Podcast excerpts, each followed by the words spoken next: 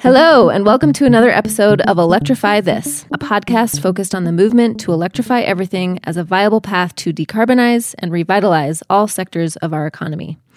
Each month, I connect with experts to explore the policy and market issues underpinning the shift to electrify transportation, buildings, and industry. I'm your host, Sarah Baldwin, Electrification Policy Director with Energy Innovation.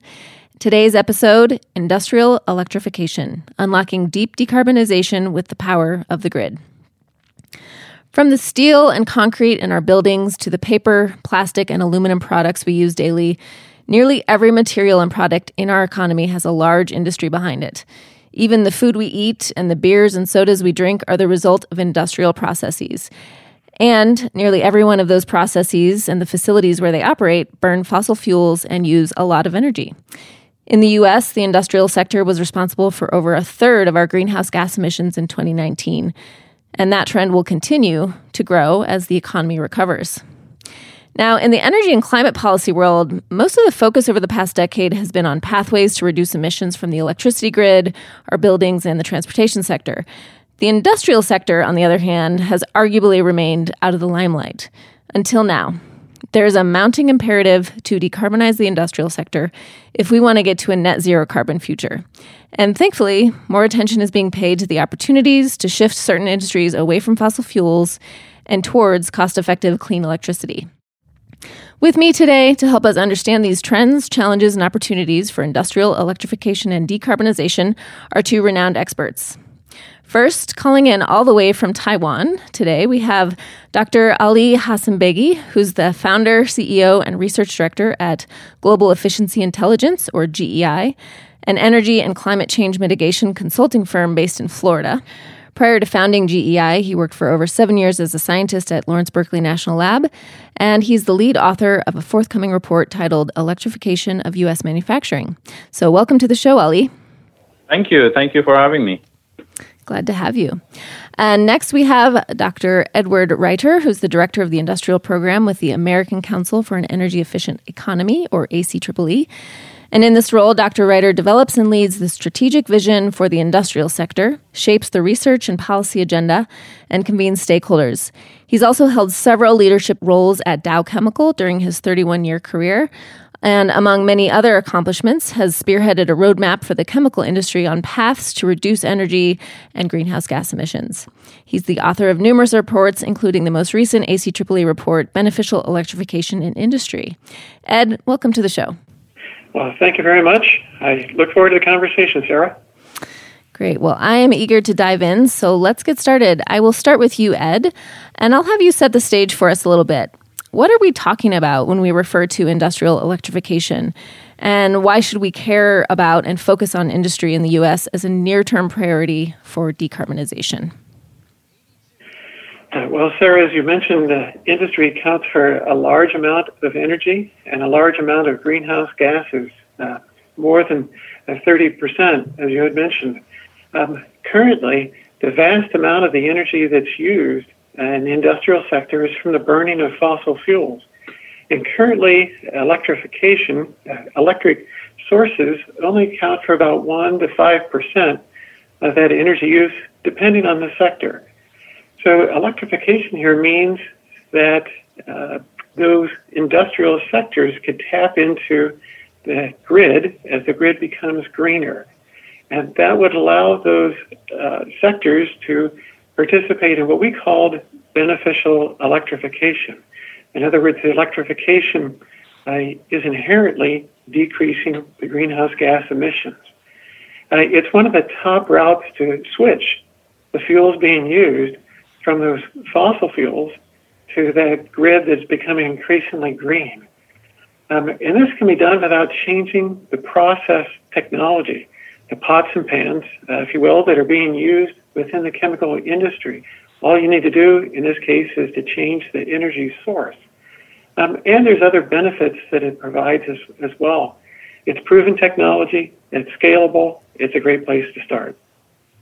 Well, I'm bought in, certainly, and uh, that's a really helpful and simple um, background and overview on, on the why of industrial electrification. Now, you've both done a lot of research to identify the opportunities for electrification in industry, and we're going to explore uh, some of your findings today. Uh, Ali, I'll start with you. What industri- which industries are most ripe for electrification, and what are the most ripe opportunities for electrification in industry? Uh, that's a difficult question. uh, well, uh, I would say um, so. Every industry has certain processes that are, relatively speaking, easier to electrify and they are more ripe for electrification. Uh, about two thirds of the process heat used in the U.S. industry is uh, using temperature below 300 degrees C uh, or 570 Fahrenheit. Uh, and relatively speaking, when you have medium or low temperature, uh, is uh, easier to electrify using some already commercial technologies, for example, heat pump.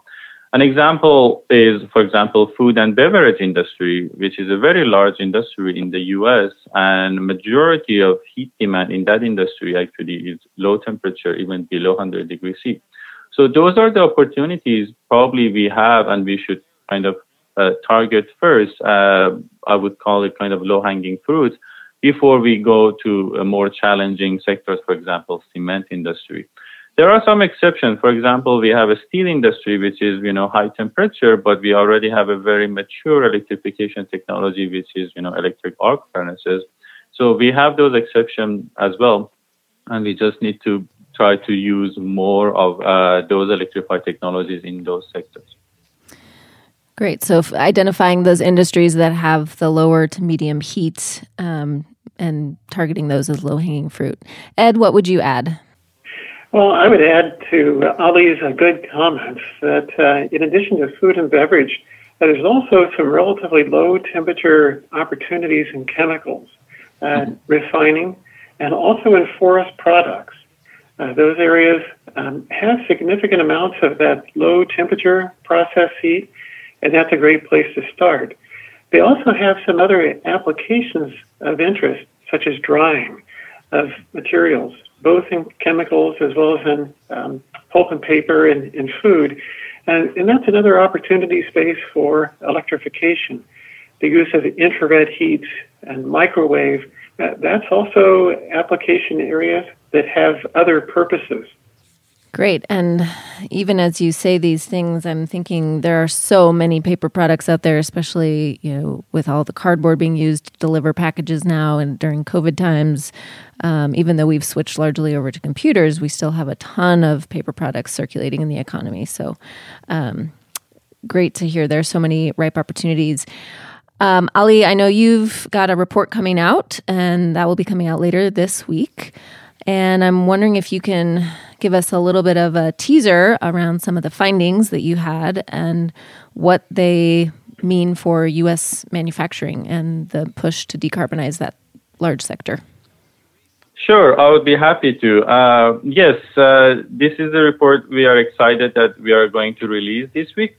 Uh, we identified uh, a kind of a knowledge and information gap when it comes to electrification of industry. Uh, while it's so important, as we uh, talked about earlier, uh, there is not as much information that you know you would like to out there on electrification of industry. So.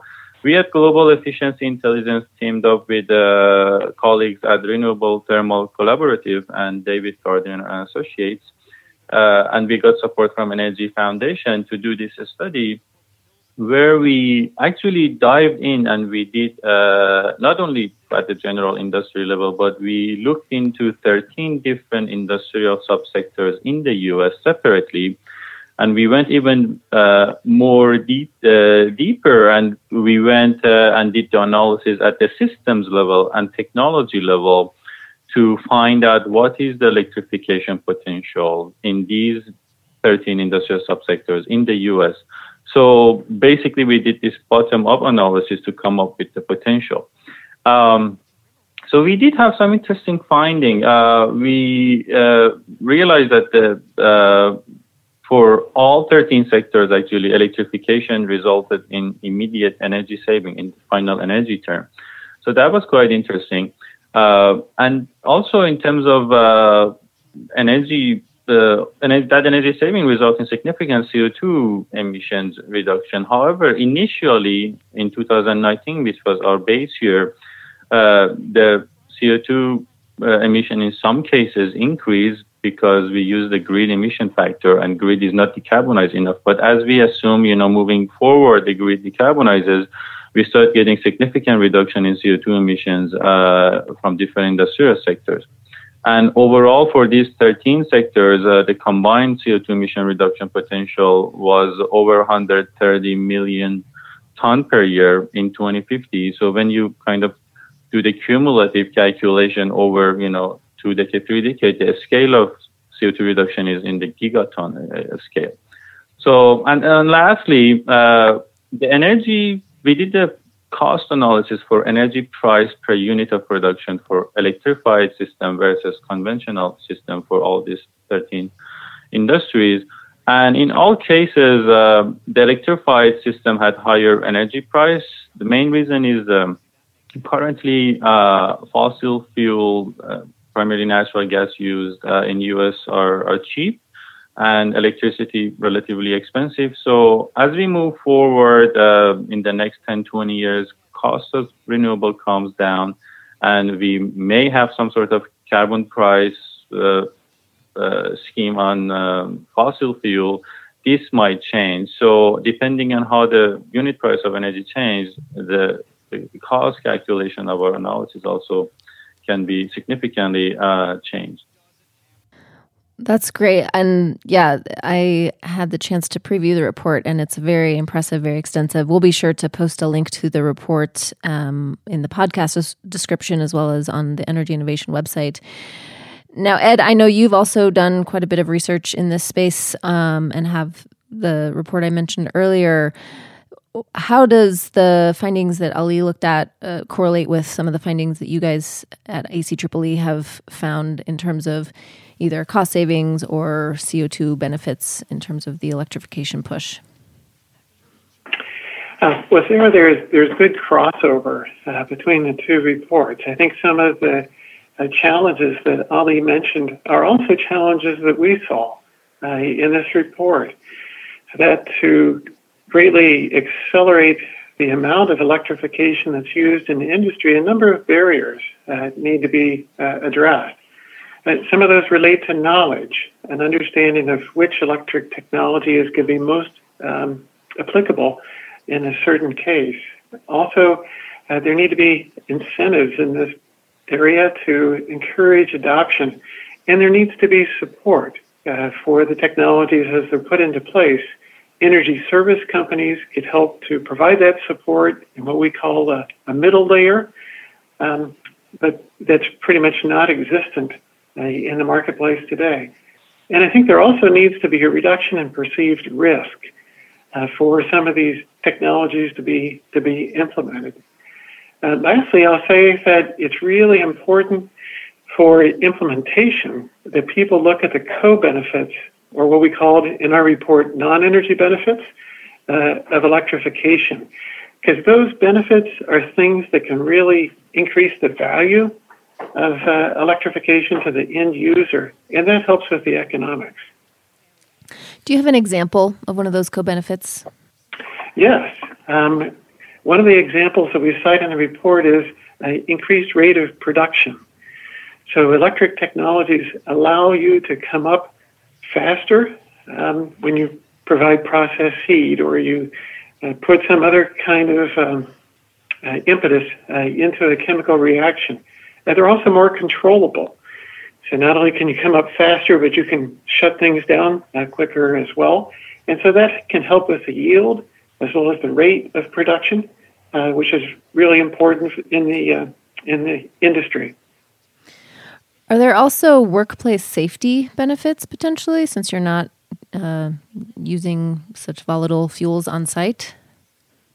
Um, there can be. Not only uh, for the fuel base, as you mentioned, but also because of the controllability aspects, again, uh, that uh, provides the ability to control reactions, to reach a certain set point uh, much faster, uh, and where needed, to shut down quicker.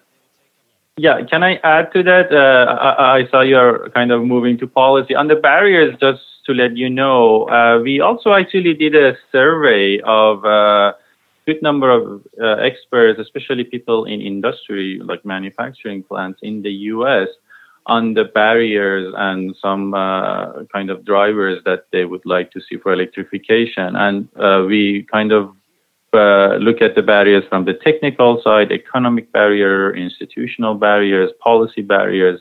Uh, and we got some interesting uh, feedback that we analyzed and presented in our report as well, uh, and with some solutions, kind of action plan and solutions. I don't get into detail of that. Basically, they're they're in line with what it mentioned. Uh, perhaps we go a little further.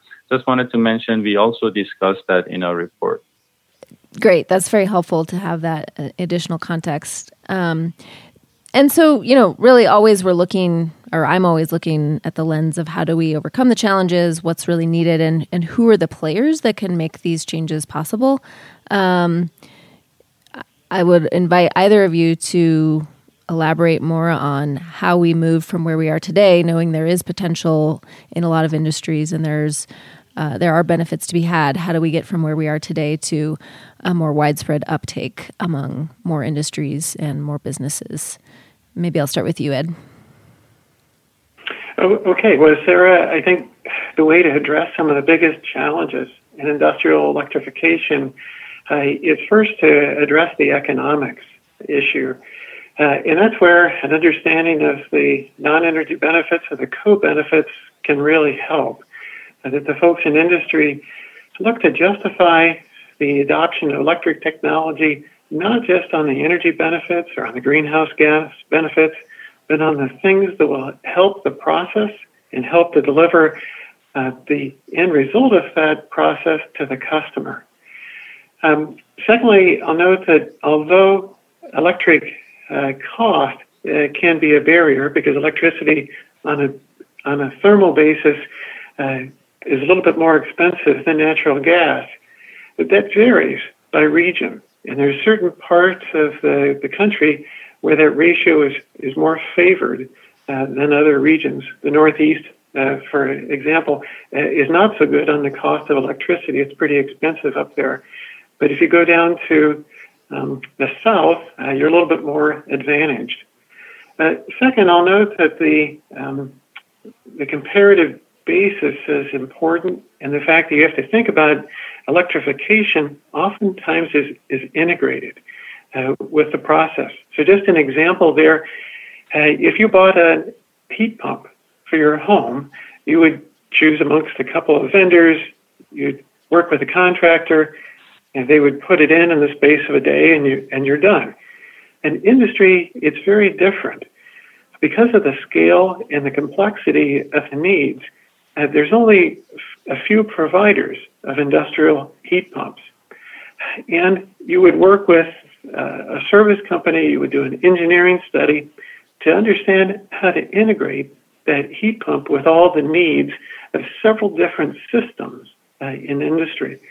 So the complexity of matching the needs with the capabilities of the, the product, an industrial heat pump, for example, it's something where there's a far greater need of understanding, uh, and that ability to develop that capability uh, is something that's really needed in this space to overcome some of the hurdles. That's quite helpful. Ali, what would you add to that? What what's really needed to accelerate the deployment of these technologies in industry beyond what Ed's mentioned? Uh, so I agree with basically everything Ed uh, says. I would add to that. Uh, uh so I think industry uh, should work closer with some academia and research think tank to conduct R&D to basically both lower the cost of existing electrification technologies and develop the ones that we need and not quite there yet so um, that's one of the barriers we have, and I think R&D has a big role to play. And that R&D can be supported uh, by government and utilities Uh, so uh, that's one action that can be taken to uh, to kind of target.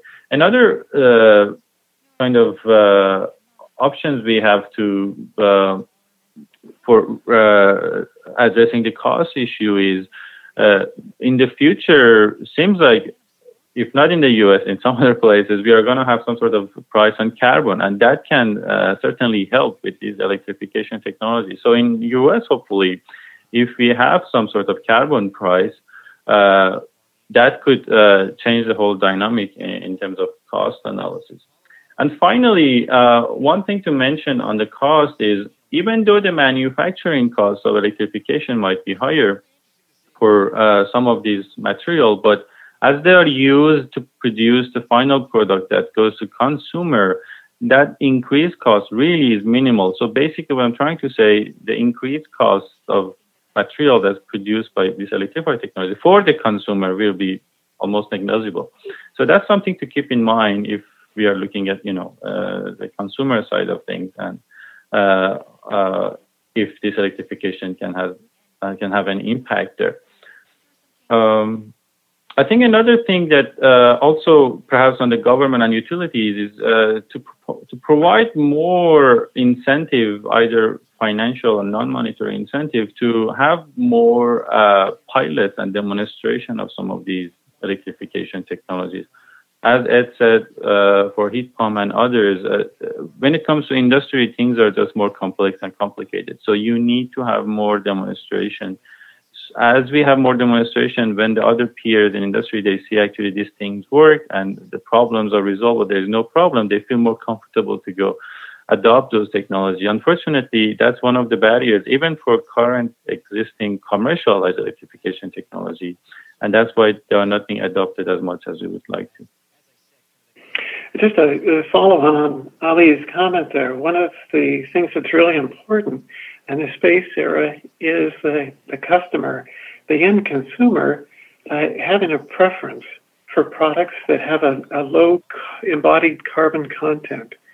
And as manufacturers uh, look to decrease their carbon emissions, uh, in the end, it's going to be important to answer the question does the customer, does the end consumer really care? And if the end consumer uh, puts a preference uh, in for products that have a low carbon content, that certainly will be an incentive for industry to adopt uh, electric technologies, even if they are a bit more expensive. Very good point, Ed. And I want to add a little bit to, uh, more to that. And that end consumer actually can be government or corporations, and that's how we this whole thing can get linked to um, buy clean or green public procurement policies and programs. And actually, we have done some work and have published some reports on that. And I think it's gaining some more momentum in the U.S. The whole buy clean. So if U.S. government wants to buy, excuse me, let's say you know a steel, uh, and set certain criteria for carbon footprint, uh, steel that is produced by electric arc furnace certainly is going to be more favored compared to steel produced or imported from, you know, primary steel production. So that's another angle of looking at this when it comes to cost. Absolutely. And that uh, is a good segue into one of my questions. And of course, um, we've got a new administration coming in and a new Congress. And while they'll be tasked with a lot of uh, urgent priorities in the first 100 days, there certainly could be a great opportunity for them to prioritize and focus on industry. And I'm curious if either of you have either recommendations or thoughts about what they should be thinking about or looking at in terms of policy. I, I think just just to start in that space, there's there's several things that policymakers can do. One is uh, incentives for adoption. Uh, that is, as we talked about, the cost barrier uh, now is uh, is large in some cases, and incentives there would, would really help. I think second, as we just talked about, was what we'll call demand response, and that is making sure that customers uh, can understand what the carbon content of products is. For that to happen, uh, there needs to be um, capability development so that you can answer the question, well, what's clean? What has low carbon? And there's a need for development of methodologies and quantification uh, and transparency uh, in that space. I think another thing that policymakers can do is to provide incentives for energy efficiency. Why? Because energy efficiency can be done quickly. Um, it helps to lower the demand for electricity, and in doing so, uh, what it does is decrease the size and the cost of the capital for the equipment to come in. That allows equipment to come in at, at a lower um, step, if you will, increase in cost, and that will help to encourage the technology adoption. Great. Excellent recommendations. Ali, do you have anything you would add? You mentioned government procurement practices can be a big driver. Anything else? Uh, yes, basically, to add to the items Ed mentioned, uh, I also think government should certainly support very strongly research, development, and demonstration and deployment uh, for electrification technology. Unfortunately, in US, in the US, uh, we have amazing power of national labs as well as our universities that they can work, you know, closely with industry to develop some of these technologies and uh, or you know further advance the current available technologies. So there's a need for that. I think uh, also uh, government should start providing some sort of financial incentive, whether it's in the form of tax credit or any other thing that may work for them to help the those pilot and demonstration projects, I would say, in the beginning, and as it gets picked up, perhaps they can roll back those financial incentives. But in the beginning, that can help significantly. And another thing uh, I would say, uh, there is, uh, as I mentioned very early on, uh, I personally think there is information gap and lack of information on industrial electrification like the amount of information, for example, we have on energy efficiency in industry is way more than electrification. We need to bring up the electrification to that level. Like industry is very complex. All the subsectors very different from each other. So we really need subsector level, system level information on these. Uh, so kind of creating some sort of platform on industrial electrification to create knowledge and information and disseminate it through that platform, I think can be helpful for example, finding the case studies and uh, disseminating it in, in, certain format. I think that can help many people in the industry to gain uh, knowledge and confidence in electrification technologies. Because one thing I want to add, I mentioned uh, to add early on, when we talk about electrification of industry, a lot of people immediately think about electrification of boiler. But actually, it's not necessarily the best way to go. In many cases, electrifying the end use process is more effective, more efficient. And in our analysis for the 13 subsectors, actually, we mostly looked at electrification of end use processes, like where the heat is needed. In most cases in industry, steam is not needed, it's just a carrier of heat. So when you go actually electrify the end use uh, process is uh, more useful. But there are many end users, so uh, creating some sort of information platform and disseminating case study with electrification of all those, uh, I think will be very helpful.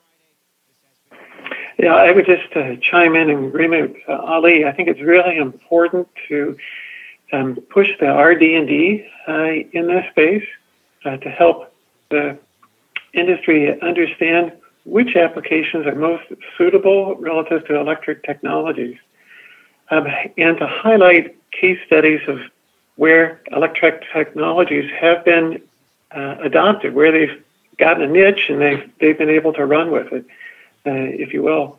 I'll also comment that if you look back to the case of wind and solar, which came in really expensive to begin with, um, government helped to defray a portion of those expenses for a certain period of time that allowed greater adoption of those technologies and increased scale. And that allowed the cost of those technologies to come down. I think that's important not only for the electric technologies that we have today, but for the electric technologies of the future, where electricity could be used to um, directly provide heat to processes, to run the processes through electrochemistry, uh, mm-hmm. for example, and that's uh, something that RD&D is really needed for. Yeah, I, all the things you're describing, I'm thinking in the back of my mind, this sounds very familiar to a lot of the recommendations uh, that were adopted, or programs rather, that were adopted years ago for solar and wind and, and energy efficiency and combined heat and power. And so, in, in a lot of ways, we have the model to work from. We, we know that it's worked and we can apply that in the industrial sector. Um, and arguably, the Department of Energy uh, will play a big role. But are there other federal departments that will that could potentially play a big role in helping with either the RD, RD&D components or the education components with industry? Um, yes, there, there's other agencies. For example, the National uh, Renewable Energy Laboratory uh, and NIST, uh, the National um, Standards and Technology Institute, uh, is as well. Uh, and then the national laboratories that uh, Ali mentioned, of which uh, we have a great wealth of expertise and ability to apply knowledge uh, in this space, those are also important, I would say. Yes, to add to that list, uh, I would say uh, National Science Foundation, you know, that supports universities for R&D. That that that's one agency. Uh, when it comes to procurement, uh, uh, Ed is more familiar with all the legislative process, but I think that's something that both executive branch and legislative branch will be important uh, to set some sort of buy clean procurement that also could influence the electrification and help uh, drive the electrification process. And I think the procurement is under GSA, if I'm not mistaken. So I think quite a few branches of government could help here uh, to set the stage and kind of support uh, the, the, adoption of electrification technology from different angles. Uh, just a couple other key players to mention, Sarah, in addition to uh, national labs, as we've talked about, and the government agencies such as DOE. On the RD&D end, I'll notice that there's also utilities are important um, we talked about the policymakers a bit, but also there's the technology developers, implementers, and service companies uh, that are important in this space as well to provide the support uh, for these technologies as they are put in place in industry. Utilities should definitely play a, a big role in helping industrial customers move in this direction, particularly for the benefits that uh, it can bring not just to those individual customers, but to all ratepayers uh, down the line. Sarah, I was just going to build on that. One of the things that utilities can do is design rate structures that allow industry to take advantage of electricity when it's even more available. Um, there's uh, 13 states, for example, that have renewable energy targets to reach 100% renewable by uh, 20XX. Um, experience in California has showed that sometimes there's more electricity than residential or commercial customers can use. But industry could step in and take advantage of that variable or intermittent energy. And that's something that utilities can incentivize uh, with appropriate rate structures. Absolutely. So, to that end, regulators also will have an important role to play in this and paying attention to this movement so they are able to respond accordingly when those rate cases come before them. Absolutely. I wanted to add to that with regards to electricity, uh, electric utility. Uh, one thing to, I think, mention here is a demand response potential. So as you electrify industry, so you're going to have this gigantic, basically battery, which is industry with huge potential for demand response, which always is one of the areas that utilities are very interested. So that's something I think uh, utilities as well as probably uh, researchers should uh, study as we have this electrification in industry. What's the implication for demand response or the beneficial implication, I would say. The other thing is, uh, again, as we electrify industry as well as transportation and building sector, so the grid infrastructure is going to be, uh, you know, uh, under stress. So uh, if it's not uh, prepared properly, so that's another area that utilities definitely need to pay attention and kind of prepare for. And not only for industry, I guess for other uh, sectors as well. the electrification will have implications on the grid infrastructure as well. Very much so. And I think that applies broadly across uh, all sectors as electrification becomes the trend and the norm. Um, so we're honing in on the end of our time. I, you know, there's so much we could talk about, and and you guys have done a great job of um, helping to really set a good landscape for better understanding of these complex issues. I'm curious if you can give any advice, or if you have any advice, rather, or information that you'd impart to a business leader or an industry leader who's listening to this and wants to explore this further and move forward on electrification for their processes or for their products? Yeah, I think that's a great question to spark engagement with the business leaders. There's several things. I'll mention uh, four or five, and, and Ali can come in with others. Uh, one is that they can ask their industrial customers about their needs, challenges, and best opportunities, and how those might connect with uh, electric technologies in the trial of those electric technologies. Second, I'll mention that business leaders can encourage those trials of electric technologies and uh, help the industrial customers find a path to pursue those, those trials. Third, I'll mention that they can recognize and encourage lead users in this space, the people that are out on point looking at ways to deploy electric technologies. Fourth, I'll mention that they can help understand infrastructure requirements. So for industry, it's not as simple as just taking the electrical cord and plugging it into the socket. Uh, there's uh, substations that need to be put into place potentially more capacity for high voltage lines and something called bus bars uh, that are important. So it's important to understand what those infrastructure needs are of industry. And last, I think the business leaders can help to advance these projects, in particular at industrial clusters. And what I mean by clusters is areas where industry is concentrated. There's a number of reasons for industrial companies to collaborate and partner in that space. And business leaders can help look at those natural uh, centers of, of action and to ask the question well, where can electrification help those businesses deliver on their products for the customer needs? That's a great list. Ali, would you add anything to that? Yeah, I think it covers uh, almost everything, but uh, I think uh, business leader uh, uh, need to see the trend. As you can see, companies, as well as actually the whole countries, are now setting net zero carbon emission target. 2050, China for now is 2060, but I, I, believe they might bring it back to 2050. So that's the trend, like decarbonizing, going actually to net zero.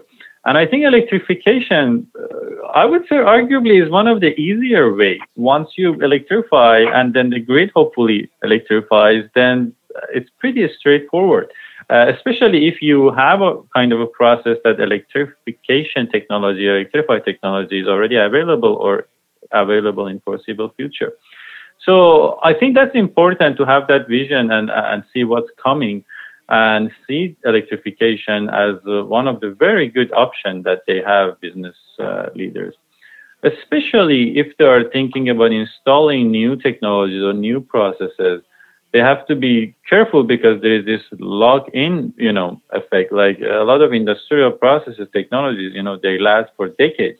So if they're installing something today or tomorrow and it's going to last for 20, 30 years, uh, then they will have problem down the road if electrification uh, is more viable and they have to switch. Uh, so I would say they they need to see the trend and see the potential for electrification and, and especially for new installation as well as the processes that are towards the end of their timeline. Look at the alternative uh, that is electrification if available.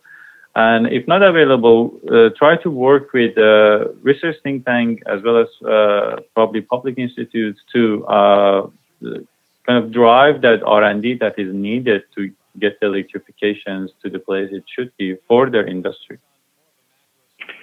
So, Sarah, two other things to add to the excellent comments there from Ali that business leaders can do to um, push electrification is one, uh, realize that companies are being pushed by a number of external stakeholders to set aggressive greenhouse gas reduction goals, including science based uh, reduction targets that are in line with the, the Paris Accords.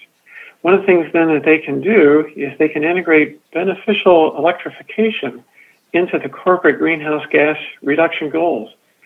And second, uh, what they can do is look for ways that electrification can connect with low carbon sources of energy.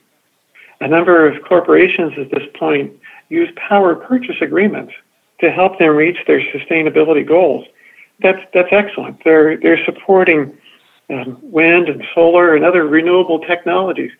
But it would be even more impactful if they use that electricity from wind and solar power purchase agreements and others directly to power their processes, to use that beneficial electricity for process heat generation, um, and to engage it directly into their processes.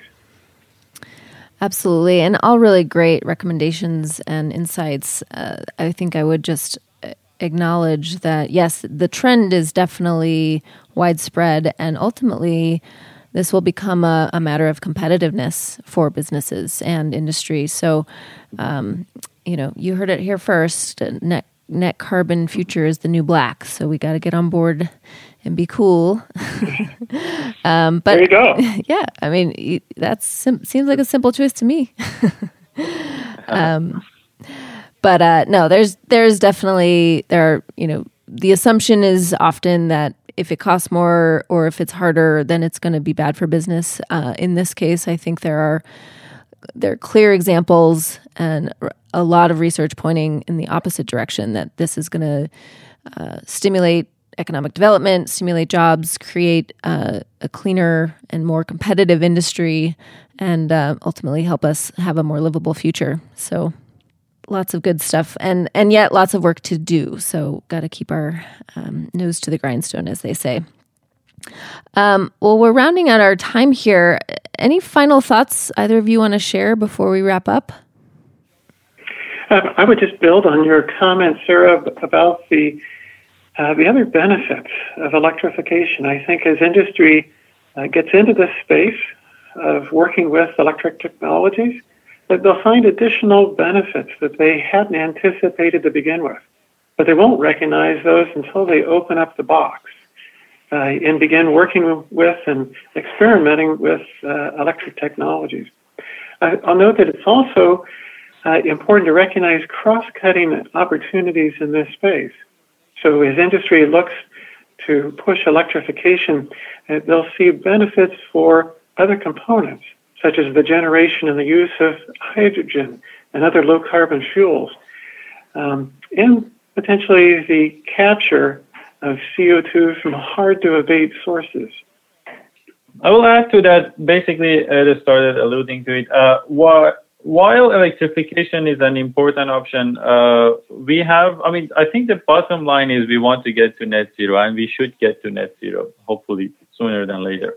And we have different options. We have the energy efficiency, we have the fuel switching, we have the CCS.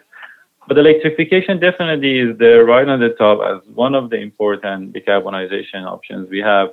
And I think for many industries, as I said earlier, is fairly low hanging fruit, and uh, it's it's not a silver bullet for maybe all industries immediately. In some cases, we have to develop the technology, but for many industries, uh, the technology is there. It's just the adoption and the support needed, uh, whether financial or non-financial support, to just uh, get it to the finish line and make sure it's adopted widely. As per other areas that uh, maybe direct electrification is uh, a bit more challenging, we can look into indirect electrification. By that, I mean use of hydrogen, renewable hydrogen. So instead of just using electricity at the end use for the heat, we can, you know, produce hydrogen from renewable electricity and then use that hydrogen uh, as a fuel for process heat. So uh, I call it indirect, you know, electrification. People may call it differently. So combination of direct and indirect electrification uh, with use of hydrogen, I think really can get us far uh, in decarbonizing the industrial sector as long as the electricity comes from uh, low uh, or zero carbon. Yeah, I'm re- I'm really glad you mentioned hydrogen. We didn't uh, build in enough time today to really dig into that, but uh, it is an an important um, alternative, especially for those industries and or processes that are uh, not maybe well equipped for some of the available electrification technologies today. Um, well, yeah, we've got to give you a topic for the next podcast. Connected to electrification.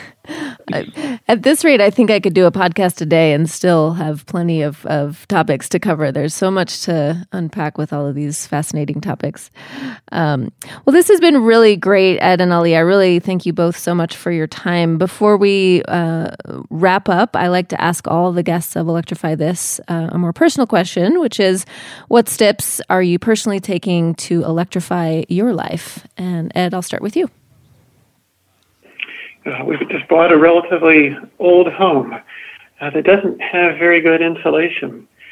So one of the things we've been doing is improving the insulation improving the energy efficiency of the house, decreasing our, our energy load. Um, but as we look to the future, eventually uh, may get to the point of changing out the, the hot water heater, which is now natural gas, uh, changing out the furnace system, which is now natural gas, and will face the same kind of decision points at a much smaller scale that industry faces. And that is uh, the system currently is working. At what point should we replace it with an electric technology? And what is the uh, advantages of doing that from uh, environmental perspective as well as uh, a comfort perspective in the in the house? Secondly, I'll mention as we look at uh, potentially our next next car, uh, that would be uh, electric technology, uh, I think would be favored in that regard. Great. Ali, how about yourself? Um, I'm definitely using more electric scooters to get around. Um, actually, I fun fact, I never owned a car, so always used my bike or just walking or public transport.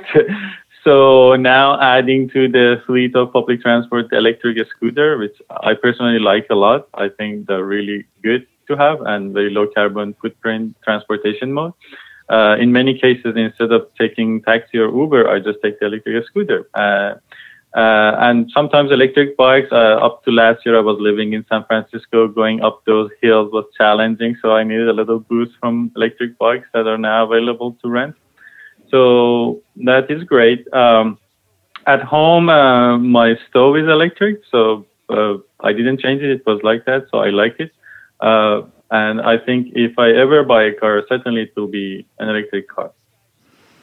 Great. Well, just be safe on those scooters, but they are really fun to get around on. yes. yeah. Great. Uh, well, definitely, uh, again, thank you both. Glad to have you on the show. Thank you. It was, it was my pleasure, Sarah. And thank ex- you, Sarah. It was great. Wonderful. And expect to see more on this topic. Uh, not only is it an important area that warrants more attention and focus, but it is a space clearly ripe for innovation, job creation, and entrepreneurial spirit that defines our country. Uh, I should mention that one of my colleagues at Energy Innovation, Jeff Rissman, uh, I reached out to him to be on the show today. He wasn't able to, um, but he has done a lot of work in industrial electrification. He recently authored a great article in Forbes that highlights the multiple economic and public health benefits that the U.S. could realize if we did jumpstart the industrial decarbonization movement. Uh, that link will be included along with the other links we've mentioned on the show today uh, both in the podcast description as well as at our website, energyinnovation.org forward slash electrify this. And uh, for our listeners, as always, thanks for tuning in. Please continue to share this podcast with your friends and family and colleagues. Give us a review wherever you listen to your podcasts. It helps our rankings and searchability. And continue to tune in. Uh, Electrify This is an Energy Innovation original podcast. And Energy Innovation is a nonpartisan climate policy think tank helping policymakers make informed energy policy choices and accelerate clean energy by supporting the policies that most effectively reduce greenhouse gas emissions. So, with that, I think I will bid you adieu until next month. And I'm your host, Sarah Baldwin, and you're plugged in to Electrify This.